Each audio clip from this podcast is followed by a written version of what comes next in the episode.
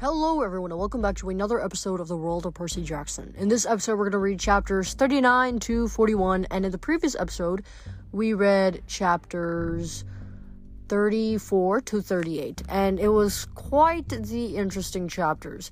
We still saw a shift in Bob's relationship with Annabeth and Percy, and Bob had taken Annabeth and Percy to this guy who hopefully can cure the poison that had that Percy had gotten into his body. So we'll see how that good that's going to go. Obviously, it's going to be a bit tense, especially with the fact that that they are not on such good terms with Bob anymore, especially after him finding out about the memory loss stuff. So we'll see how this goes, and hopefully Percy can get cured, and maybe he can talk it out with Bob I don't know. I really like Bob, so I'd really like them to work it out somehow. So yeah, we're gonna read chapter 40. My bad. Chapter 39, and then after the breaks, we'll read chapter 40 and 41. So chapter 39, Annabeth. Cozy. Annabeth never thought she would describe anything in Tartarus that way. But despite the fact that the giant's hut was as big as a planetarium and constructed of bones, mud, and drakon skin, it definitely felt cozy. In the center blazed a bonfire made of pitch and bone. Yet the smoke was white and odorless, rising through the hole in the middle of the ceiling. The floor was covered with dry marsh grass and gray wool rugs. At one end lay a massive bed of sheepskins and drakon leather.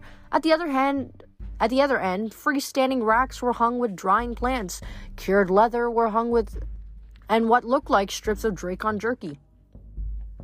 The whole place smelled of stew, smoke, basil, and thyme.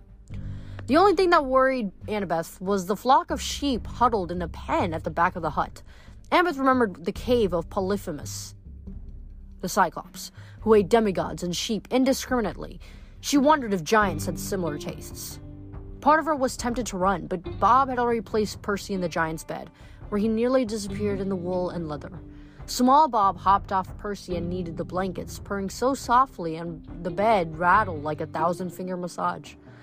Damasen plodded to the bonfire. He tossed his drakon meat into a hanging pot that seemed to be made from an old monster skull, then picked up a ladle and began to stir. Emma didn't want to be the next ingredient in his stew, but she'd come here for a reason. She took a deep breath and marched up to Damasen. My friend is dying. Can you cure him or not? Her voice caught on the word friend. Percy was a lot more than that. Even boyfriend really didn't cover it. They've been through so much together. At this point, Percy was part of her. A sometimes annoying part, sure, but definitely a part she could not live without. Damasen looked down at her, glowering under his bushy red eyebrows. Annabeth had met large, scary humanoids before, but Damasen unsettled her in a different way. He didn't seem hostile, he radiated sorrow and bitterness as if he were so wrapped, wrapped up in his own misery that he resented Annabeth for, for trying to make him focus on anything else. I don't hear words like those in Tartarus, the giant grumbled. Friend, promise. Annabeth crossed her arms. How about Gorgon's blood? Can you cure that?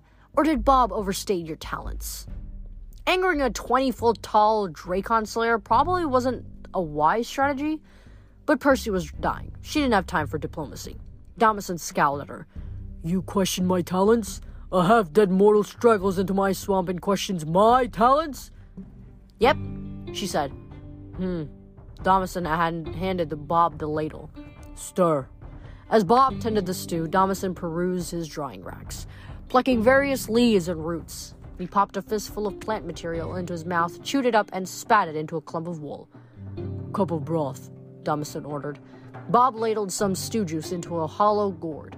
He handed it to Damasen, who dunked the chewed up gunk ball and stirred it with his finger. Gorgon's blood, he muttered. Hardly a challenge for my talents. He lumbered to the bedside and propped up Percy with one hand. Small Bob the kitten sniffed the broth and hissed. He scratched the sheets with his paws like he wanted to bury it. You're gonna feed him that? Annabeth asked. The giant glared at her. Who is the hero healer here? You? Annabeth shut her mouth. She watched as the giant made Percy sip the broth.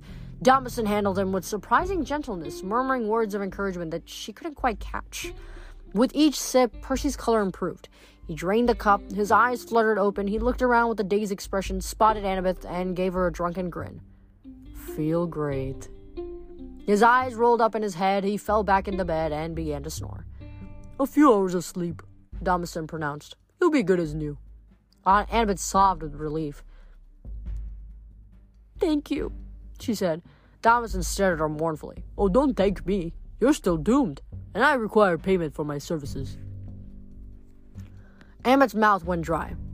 Uh, what sort of payment? A story. The giant's eyes glittered. It gets boring in Tartarus. You can tell me a story while we eat, eh? Annabeth felt uneasy telling a giant about their plans. Still, Damasen was a good host. He'd saved Percy, his Drakon stew was excellent, especially compared to Firewater. His hut was warm and comfortable, and for the first time since plunging into Tartarus, Annabeth felt like she could relax, which was ironic since she was having dinner with a Titan and a giant. She told Damasen about her life and her adventures with Percy. She explained how Percy had met Bob, wiped his memory in the River Lethe, and left him in the care of Hades. Percy was trying to do something good, she promised Bob. He didn't know Hades would be such a creep. Even to her, it didn't sound convincing. Hades was always a creep. She thought about what the Arai had said, how Nico di Angelo had only been the only person to visit Bob in the Palace of the Underworld. Nico was one of the least outgoing, least friendly demigods Annabeth knew, yet he'd been kind to Bob. By convincing Bob that Percy was a friend, Nico had inadvertently saved their lives. Annabeth wondered if she would ever figure that guy out. Bob washed his bowl with his squirt bottle and rag. Damasen made a rolling gesture with his spoon. Continue your story, Annabeth Chase. She explained about their quest in the Argo II. When she got to the part about stopping Gaia from waking, she faltered, She's. um. She's your mom, right? Damasen scraped his bowl. His face was covered with old poison burns, gouges, and scar tissue, so it looked like the stir- surface of an asteroid. Yes, he said, and Tartarus is my father. He gestured around the hut. As you can see, I was a disappointment to my parents. They expected more from me. Annabeth couldn't quite wrap her head around the fact that she was sharing soup with a 20 foot tall, lizard legged man whose parents were Earth and the Pit of Darkness. Olympian gods were hard enough to impress his parents, but at least they resembled humans. The old primordial gods like Gaia and Tartarus. How could you leave home and ever be independent of your parents when they literally encompassed the entire world? So, she said, You don't mind us fighting your mom? Damasen snorted like a bull. Best of luck.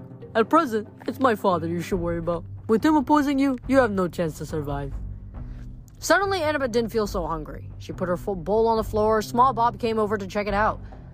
Opposing us how? She asked. All of this. Damasen cracked a Drakon bone and used a splinter as a toothpick. All that you see is the body of Tartarus, or at least one manifestation of it. He knows you are here. He tries to thwart your progress at every step. My brethren hunt you. It is remarkable you have lived this long even with the help of Iapetus. Bob scowled when he heard his name. The defeated ones hunt us, yes. They'll be close behind now. Damasen spat out his toothpick. I can ob- obscure your path for a while, long enough for you to rest. I have power in the swamp, but eventually they will catch you. My friends must reach the doors of death, Bob said. That is the way out. Impossible, Damasen muttered. The doors are way too well guarded. Emmett sat forward. But you know where they are? Of course. All of Tartarus flows down to one place. His heart. The doors of death are there. You cannot make it there alive with only Iapetus. Then come with us, Emmett said. Help us. Emmett jumped in the bed. Percy muttered deliriously in his sleep. Ha, ha, ha. Child of Athena, the giant said, I am not your friend. I helped mortals once, and you see where it got me? You helped mortals? Emma drew a lot about Greek legends, but she drew a total blank on the name Damasen. I. I don't understand. Bad story, Bob explained. Good giants have bad stories. Damasen was created to oppose Ares. Yes, the giant agreed. Like all my brethren, I was born to answer a certain god. My foe was Ares, but Ares was the god of war. So, when I was born, you were his opposite, Annabeth guessed. You were peaceful. Peaceful for a giant, at least, Damasen sighed. I wandered the wild fields of Maeonia in the land you now call Turkey. I tended my sheep and collected my herbs. It was a good life, but I would not fight the gods. My mother and father cursed me for that. The final insult one day the Maeonian Drakon killed a human shepherd, a friend of mine. So I hunted the creature down and slew it, thrusting a tree straight through its mouth. I used the power of the earth to regrow the tree's roots. planting the Drakon firmly in the ground. I made sure it would terrorize more mortals no more. That was a deed Gaia could not forgive. Because you helped someone? Yes. Damasen looked ashamed. Gaia opened the earth, and I was consumed. Exiled here in the belly of my father Tartarus, where all the useless flotsam collects, all the bits of creation he does not care for. The giant plucked a flower out of his hair and regarded it absent- absently. They let me live, tending my sheep, collecting my herbs, so I might know the uselessness of the life I chose. Every day, or it passes for day in this lightless place, the Maeonian, Drakon reforms and attacks me. Killing it is my endless task. Annabeth gazed around the hut, trying to ex- imagine how many eons Damasen had been exiled here, slaying the Drakon, collecting its bones and hiding meat, knowing it would attack again the next day. She could barely imagine surviving a week in Tartarus, exiling your own son here for centuries. Was beyond cruel. Break the curse, she blurted out. Come out with us. Damasen chuckled sourly. as simple as that. Don't you think I've tried to leave this place? It is impossible.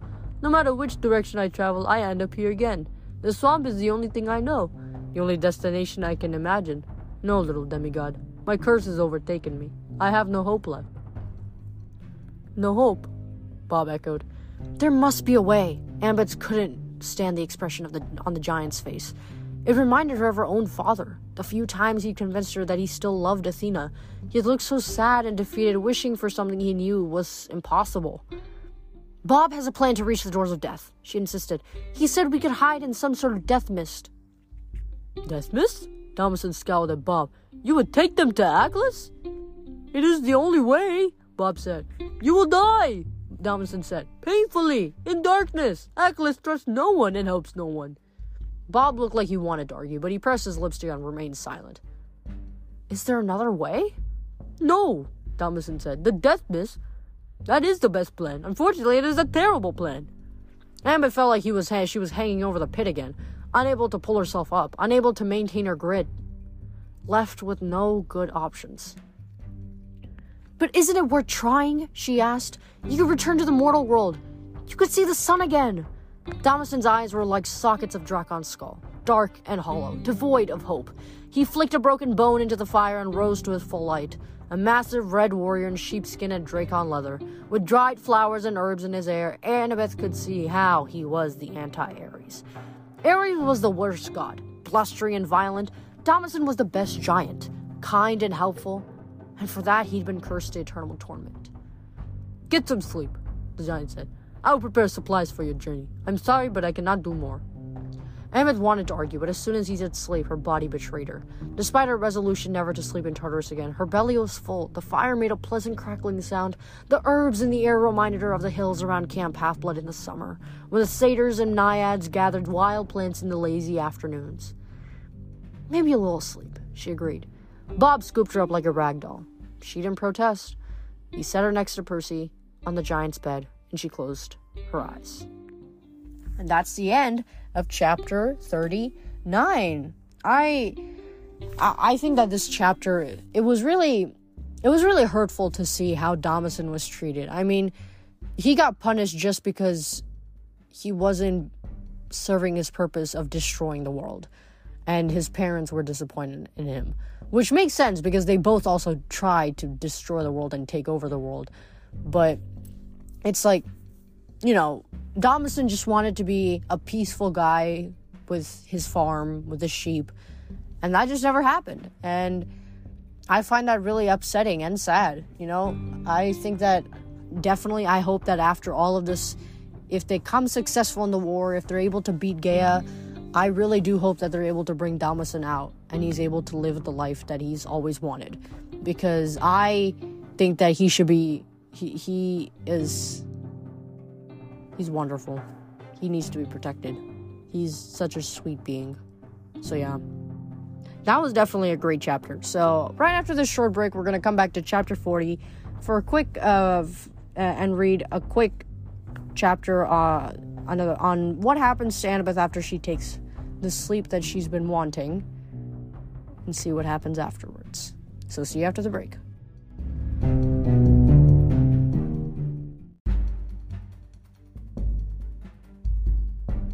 And we're back from the break, and now we're gonna read chapter 40, Annabeth. Annabeth woke staring at the shadows dancing across the hut ceiling. She hadn't had a single dream. That was so unusual. She wasn't sure if she'd actually woken up. As she lay there, Percy snoring next to her and small Bob purring on her belly, she heard Bob and Damasen deep in conversation. You haven't told her? Damasen said. No, Bob admitted. She's already scared. The giant grumbled. She should be. And if you cannot guide them past night? Damasen said night like it was a proper name. An evil name. I have to, Bob said. Why? Damasen wondered. What have the demigods given you? They have erased your old self, everything you were. Titans and giants. We are meant to be foes of the gods and their children, are we not? Then why did you heal the boy? Damasen exhaled. I have been wondering that myself. Perhaps because the girl goaded me. Or perhaps I find these two demigods intriguing. They're resilient and have made it so far. That is admirable. Still, how can we help them any further? It is not our fate. Perhaps, Bob said, uncomfortably. But do you like our fate? What a question. Does anyone like this fate? I like being Bob, Bob murmured, before I started to remember. Hush, there was a shuffling sound, as if Damasen was stuffing a leather bag. Damasen? The tiny asked. Do you remember the sun? The shuffling stopped. Annabeth heard the giant exhale through his nostrils. Yes, it was yellow. When it touched the horizon, it turned the sky beautiful colors. I miss the sun, Bob said. The stars, too. I would like to say hello to the stars again. Stars, Damasen said the word as if he'd forgotten its meaning. Yes, they made silver patterns in the night sky. He threw something to the floor with a thump. Bah, this is useless talk. We cannot. In the distance, the Maeonian Drakon roared. Percy sat bolt upright. What? What? Where? What? It's okay. Annabeth took his arm. When he registered that they were together in a giant's bed with a skeleton cat, he looked more confused than ever. That noise. Where are we? How much do you remember? she asked. Percy frowned. His eyes seemed alert. All his wounds had vanished, except for his tattered clothes and a few layers of dirt and grime. He looked as if he'd never fallen into Tartarus. I. the demon grandmother's. and then. not much. Damasen loomed over the bed. There's no time, little mortals. The Drakon is returning. I fear its roar will draw the others. My brethren, hunting you. They will be here within minutes. Amit's pulse quickened. What will you tell them when they get here? Damasen's mouth twitched. What is there to tell? Nothing of significance, as long as you are gone. He tossed them two two Drakon leather satchels. Clothes, food, drink. Bob was wearing a similar but larger pack. He leaned on his broom, gazing at Annabeth as if still pondering Damasen's word. What have the demigods given you? We are meant to be the foes of gods and their children. Suddenly, Annabeth was struck by a thought so sharp and clear it was like a blade from Athena herself. The prophecy of seven she said. Percy had climbed out of bed and was shouldering his pack. He frowned at her. What about it? Annabeth grabbed Damasen's hand, startling the giant. His brow furrowed, his skin was as rough as sandstone. You have to come with us, she pleaded. The prophecy says foes bear arms to the doors of death. I thought it meant Romans and Greeks, but that's not it. The line means us, demigods, a titan and giant. We need you to close the doors. The Drakon roared outside, closer this time. Damasen, Damasen gently pulled his hand away. No, child, he murmured. My curse is here. I cannot escape it. Yes, you can, Ambit said. Don't fight the Drakon. Figure out another way to break the cycle. Find another fate. Damasen shook his head. Even if I could, I could not cannot leave the swamp. It is the only destination I can picture. Emmett's mind raced. There is another destination. Look at me. Remember my face. When you're ready, come find me. We'll take you to the mortal world with us. You can see the sunlight and stars. The ground shook. The Drakon was close now, stomping through the marsh, blasting trees and moss with his poison spray. Farther away, Annabeth heard the voice of the giant polybotes, urging his followers forward. The sea god's son! He is close! Annabeth, Percy said urgently, that's our cue to leave. Damasen took something from his belt In his massive hand, the white shard looked like another toothpick, but when he offered it to Annabeth, she realized it was a sword, a blade of dragon bone, honed to a deadly edge with a simple grip of leather. One last gift for the child of Athena, rumbled the giant. I cannot have you walking to your death unarmed. Now go, before it's too late. Annabeth wanted to sob. She took the sword, but she couldn't even make herself say thank you. She knew the giant was meant to fight at their side, but that was the answer. But Damasen turned away. We must leave, Bob urged as his kitten climbed onto his shoulder. He's right, Annabeth, Percy said. They ran for the entrance. Annabeth didn't look back as she followed Percy and Bob into the swamp. But she heard Damasen behind them, shouting his battle cry at the advancing Drakon, his voice cracking with despair as he faced his old enemy yet again. And that's the end of chapter 40. Rather relative short chapter, but all the more just as much meaning as any other chapter. I think that this yet again we have fit another puzzle piece into this quest. Annabeth has figured out that it wasn't the Greeks and Romans after all. It wasn't that the fact that the foes were the Romans, but rather the foes were the foes themselves. That might sound a little bit confusing, but the foes have all the time been monsters. It has always been they were always the ones that no matter whether you were Roman or Greek, your foe was a monster. So this this is going to be very very interesting. We'll, it's very interesting to see whether Damasen is actually going to join them, and whether they'll be able to close the doors of death. That I definitely have hope for. We're gonna end off this uh, this episode with reading the next chapter and then going on into the Q and A slash shout out session. So let's read chapter forty one. This time from Piper's perspective. Piper didn't know much about the Mediterranean, but she was pretty sure it wasn't supposed to freeze in July. Two days out to sea from Split, gray clouds swallowed the sky. The waves turned choppy, cold drizzle sprayed across the deck, forming ice on the rails and ropes. It's the scepter, Nico murmured, hefting the ancient staff. It has to be. Piper wondered. Ever since Jason and Nico had re- returned from Diocletian's palace, they'd been acting nervous and cagey. Something major had happened there. Something Jason wouldn't share with her. It made sense that the scepter might have caused this weather change. The black orb on top seemed to leach the color right out of the air. The golden eagles at its base glinted coldly.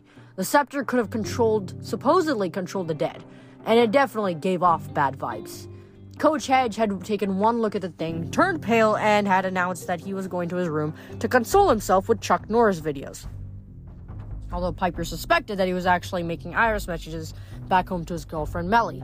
The coach had been acting very agitated about her lately, though he wouldn't tell Piper what was going on. So, yes, maybe the scepter could cause a freak ice storm. But Piper didn't think that was it. She feared something else was happening, something even worse. We can't talk up here, Jason decided. Let's postpone the meeting. They'd all gathered on the quarterdeck to discuss strategy as they cl- got closer to Epirus. Now it was clearly not a good place to hang out. Wind swept frost across the deck. The, ch- the sea churned beneath them. Piper didn't mind the waves so much. The rocking and pitching reminded her of surfing with her dad off the California coast. But she could tell Hazel wasn't doing well. The poor girl got seasick even in calm waters. She looked like she was trying to swallow a bill- billiard ball. Need to. Hazel gagged and pointed below. Yeah, go.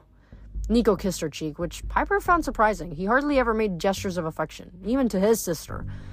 He seemed to hate physical contact. Kissing Hazel it was almost like he was kissing goodbye.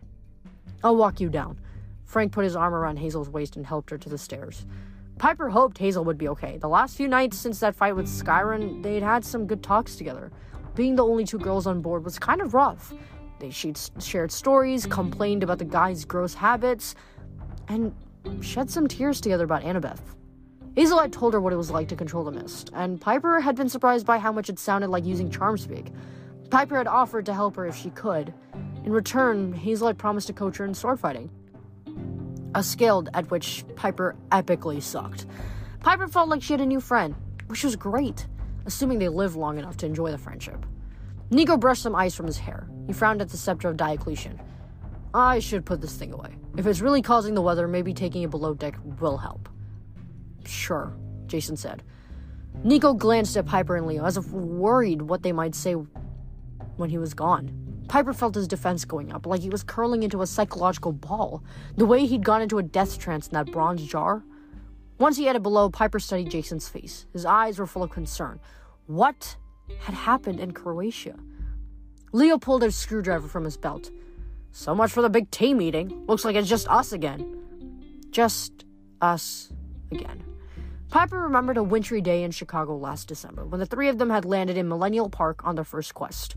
Leo hadn't changed much since then, except he'd seemed more comfortable in his role as a child of Hephaestus. He'd always had too much nervous energy, now he knew how to use it. His hands were constantly in motion, pulling tools from his belt, working controls, tinkering with his beloved Archimedes sphere. Today, he removed it from the control panel and shut down Festus the figurehead for maintenance. Something about rewiring his processor for a motor control upgrade with the sphere, whatever the heck that meant. As for Jason, he looked taller, thinner, and more careworn. His hair had gone from close cropped Roman style to longer and shaggier. The, the groove Sciron had shot across the left side of his scalp was interesting too, almost like a rebellious streak. His icy blue eyes looked older somehow, full of worry and responsibility. Piper knew her friends whispered about Jason. He was too perfect, too straight laced. If that had ever been true, it wasn't anymore. He'd been battered on this journey, and not just physically. His hardships hadn't weakened him, but he'd been weathered and softened like leather as if you're becoming a more comfortable version of his, himself. And Piper, she could only imagine what J- Leo and Jason thought when they looked at her. She definitely didn't feel like the same person she'd been last winter. The first quest to rescue Hera seemed like centuries ago. So much had changed in seven months. She wondered how the gods could stand being alive for thousands of years. How much change had they seen? Maybe it wasn't surprising that the Olympians seemed a little crazy, if Piper had lived through three millennia, she would have gone loopy. She gazed into the cold rain. She would have given anything to be back at Camp Half-Blood, where the weather was controlled even in the winter. The images she'd seen in her knife recently, well, they didn't give her much to look forward to. Jason squeezed her shoulder. Hey, it'll be fine. We're close to Epirus now. Another day or so if Nico's directions are right. Yep. Leo, tinkered with his sphere, tapping and nudging one of the jewels on its surface. By tomorrow morning, we'll reach the western coast of Greece. Then another hour inland, and bang! House of Hades. I'ma get me the t shirt! Yay, Piper muttered. She wasn't anxious to plunge into the darkness again. She still had nightmares about the Nymphaeum and the Hypogeum under Rome. In the Blade of Katoptris, she'd seen images similar to what Leo and Hazel had described from their dreams. A pale sorceress in a gold dress, her hands weaving golden light in the air like silk on a loom a giant wrapped in shadows marching down a long corridor lined with torches. As he passed each one, the flames died. She saw a huge cavern filled with monsters, Cyclops, Earthborn, and stranger things, surrounding her and her friends, hopelessly outnumbering them. Every time she saw those images, a voice in her head kept repeating one line over and over. Guys, she said, I've been thinking about the prophecy of seven.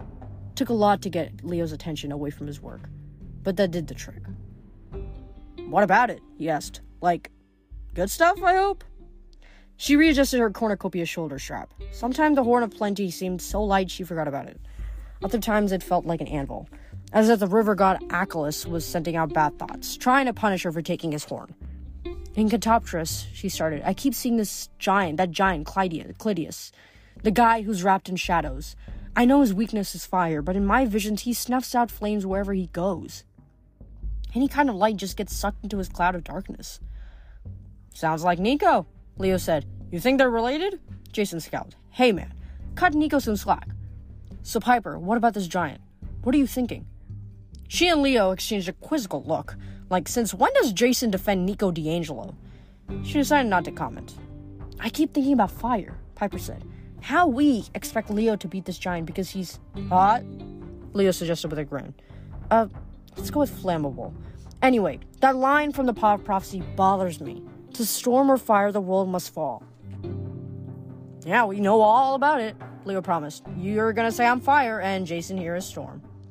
Piper nodded reluctantly. She knew that none of them liked talking about this, but they all must have felt it was the truth. The ship pitched to starboard. Jason grabbed the icy railing. So you're worried one of us will endanger the quest? Maybe accidentally destroy the world? No, Piper said. I think we've been reading that line the wrong way. the world, the earth. In Greek, the word for that would be. She hesitated, not wanting to say the name aloud, even at sea. Gaia? Jason's eyes gleamed with sudden interest. You mean to storm or fire, Gaia must fall. Oh. Leo grinned even wider. You know, I like your version a lot better, because if Gaia falls to me, Mr. Fire, that is absolutely copacetic. Or to me, Storm. Jason kissed her. Piper, that's brilliant. If you're right, this is great news. We just have to figure out which of us destroys Gaia. Maybe. She felt uneasy getting their hopes up. But see, it's Storm or Fire. She unsheathed Katoptris and set it on the console. Immediately, the blade figured, showing the dark shape of the giant Clytius moving through a corridor, snuffing out torches. I'm worried about Leo and this fight with Clytius, she said. That line in the prophecy makes it sound like the only one only one of you can succeed. And if the storm or fire part is connected to the third line, an oath to keep with a final breath. She didn't finish the thought, but from Jason's and Leo's expression, she saw that they understood. If she was reading the prophecy right, either Jason or Leo would defeat Gaia. The other one would die. That's the end of chapter 41. Whoa. That was intense. I definitely, that ending was definitely something that I would not have expected at all in the beginning. And I think that it's a very, very fascinating way to go about this because I see that in the past few chapters that we've just read, there's a lot more analysis with the prophecy now. Because obviously, the prophecies are always true no matter what, in what way. It's just how we go about them. So, this is going to be interesting because of that or statement. This could be right, this could be wrong. Either way, I really don't want either of them to die. So let's see if it really meant something else, because fingers crossed, I'm really hoping that Piper was wrong about the death part. But yeah, that was the end of chapter 41. We're going to move on to the questions and shoutouts. So moving on to the shoutouts, we have Miles Miles 222. Thank you. Briley and Vidity. Thank you so much for you for y'all's support and if you guys want any more shoutouts, let me know and I'll try my best to get you. So, the first question we got is do you do any sports? Um, yeah, I used to do uh, soccer, basketball, a uh, bit of tennis, a bit of swimming, but no worries, I'm not doing any of them now. But they were very fun when I did them. It was a good time. Uh, next question is How do you think we arrived here on Earth? Um, I think the evolution uh, theory is something that's very fascinating, and I have. Uh, it's probably one of the more plausible theories of how we ended up here with the evolution of chimpanzees evolving into humans after some time is definitely a plausible concept that I think makes sense to me at least. Um, but yeah, fascinating question. Uh, next question Have you read The Hunger Games? No, I have not, but I definitely would like to. Um, someday i think that it's definitely it's definitely a popular series and i'd love to see what all of the excitement is about. Next question is What day do you make episodes? Uh, I try my best to make them on the weekends. Sometimes it goes into Mondays. But yeah, I'm trying to keep it mainly to the weekends because sometimes Saturdays don't work out or Sundays don't work out. So I'm trying to keep them mainly in the weekends and I'm trying to get better at that. Uh, next question is What is my favorite Pokemon starter? Uh, I'd probably say Charmander I think with just how, not just in Pokemon card games, but in uh, shows in general, I think there was a lot of potential with Charmander, uh, as he essentially eventually evolved to uh, Charizard. He definitely had a lot of potential, especially when it came to bonding with the trainer. Obviously, every Pokemon can bond with their trainer, but from what I've seen, I think that Charizard has a lot of potential in terms of that. So I'd say he's one of my favorites. Plus, his, he's adorable. So. Next question is Have you read the graphics novels of Percy Jackson and Heroes of Olympus? I have not. I. I think I may have seen them at uh, at a library nearby, but I don't think I've actively read all of them or read most of them. I would definitely would like to check that out though. Thank you for letting me know. Um, next question is favorite monster. Um, ooh, let's see. let me think about it. That's a that's an interesting one. I'd probably say it's a very very close tie between Damasen and Bob. I think they're just practically my favorite ones so far. Polybotes is pretty funny. Polybotes was a funny guy um, in the beginning when they first defeated him. I think he was a funny guy, but overall, I think the genu- the ingenuity of Damasen and Bob are just chef's kiss. Um, have you read the Harry Potter books? I actually have not done that either. I've only watched the movies um, up until this point, but obviously, I'm not a true Harry Potter fan if I haven't read the books. So, who knows? Maybe that might be another series, and we could uh, we could maybe explore that a little bit after this uh, Percy Jackson series. Uh, next question is How do I start a podcast? Wonderful question. Um, you can start one on the Spotify for Podcasters app. It's a great tool. It it is super easy to use, and I think that it definitely was very helpful to me when I first started out this podcast. It was so simple. I didn't have to think about doing. I didn't have to think about logistics or anything. Spotify took care of that for me.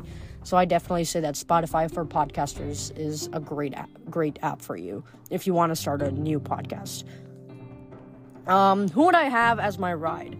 Um, I'm assuming that this question is asking maybe like who would I have to travel, maybe like Arion or Festus or a mythical creature like that. Um,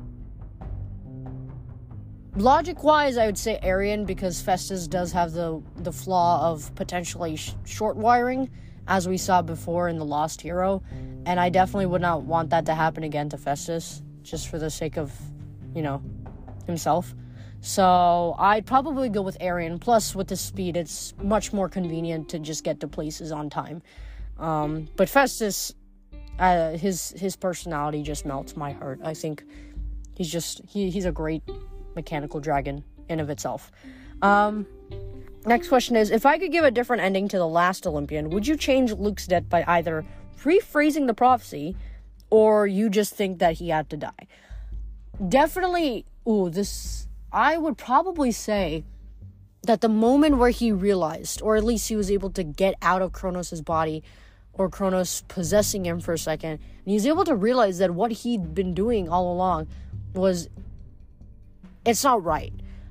Obviously, the things he has gone through in the past is definitely frustrating, but the choice he made to go to Kronos' side definitely affects him later on. So I definitely wish that the prophecy was rephrased a little bit so he could have made, been able to get out of that. Um, but also at the same time, I feel like he had to die because Kronos was with him. So if he went down, then Kronos would go down too. So it's a sacrifice at that at that point as well. So it's it's a little bit of leeway. I, I, I actually I want you guys to also let me know in the comments. Would you rather have Luke die? Would you uh, when would you rather have Luke die, or would you have rather rephrase the prophecy so that Luke wouldn't have to die? So, but but Kronos would still be possessed with within him. That that's a that, that's a that's a fascinating one. I, I want to see what everyone else's responses are, and tell me why. I really want to I want to hear the reasons as well. Uh, next question is: Did you like Luke in the first three chapters?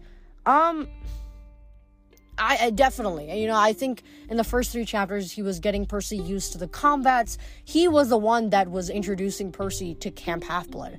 And I loved him at first, but I think slowly as time went on and he started to go towards the dark side, it was like, I don't know, you know, I don't know what's happening here.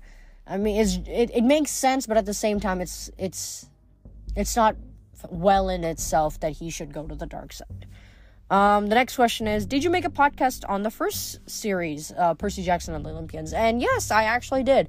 Um, it's the beginning of this podcast. It's uh, if if you guys want to go back to that, maybe like relive um, some of the earlier years of this podcast, uh, it's the earlier season. So all you got to do is just scroll all the way down, or whatever app you're using, just go to the earliest one in whatever way possible, and you'll probably be able to access the Percy Jackson and Olympians series with all of the books. But yeah, that is the end for the Q&A session. Do please uh, if you guys have any any other questions, please continue to ask them, and I'll try my best to answer all of them.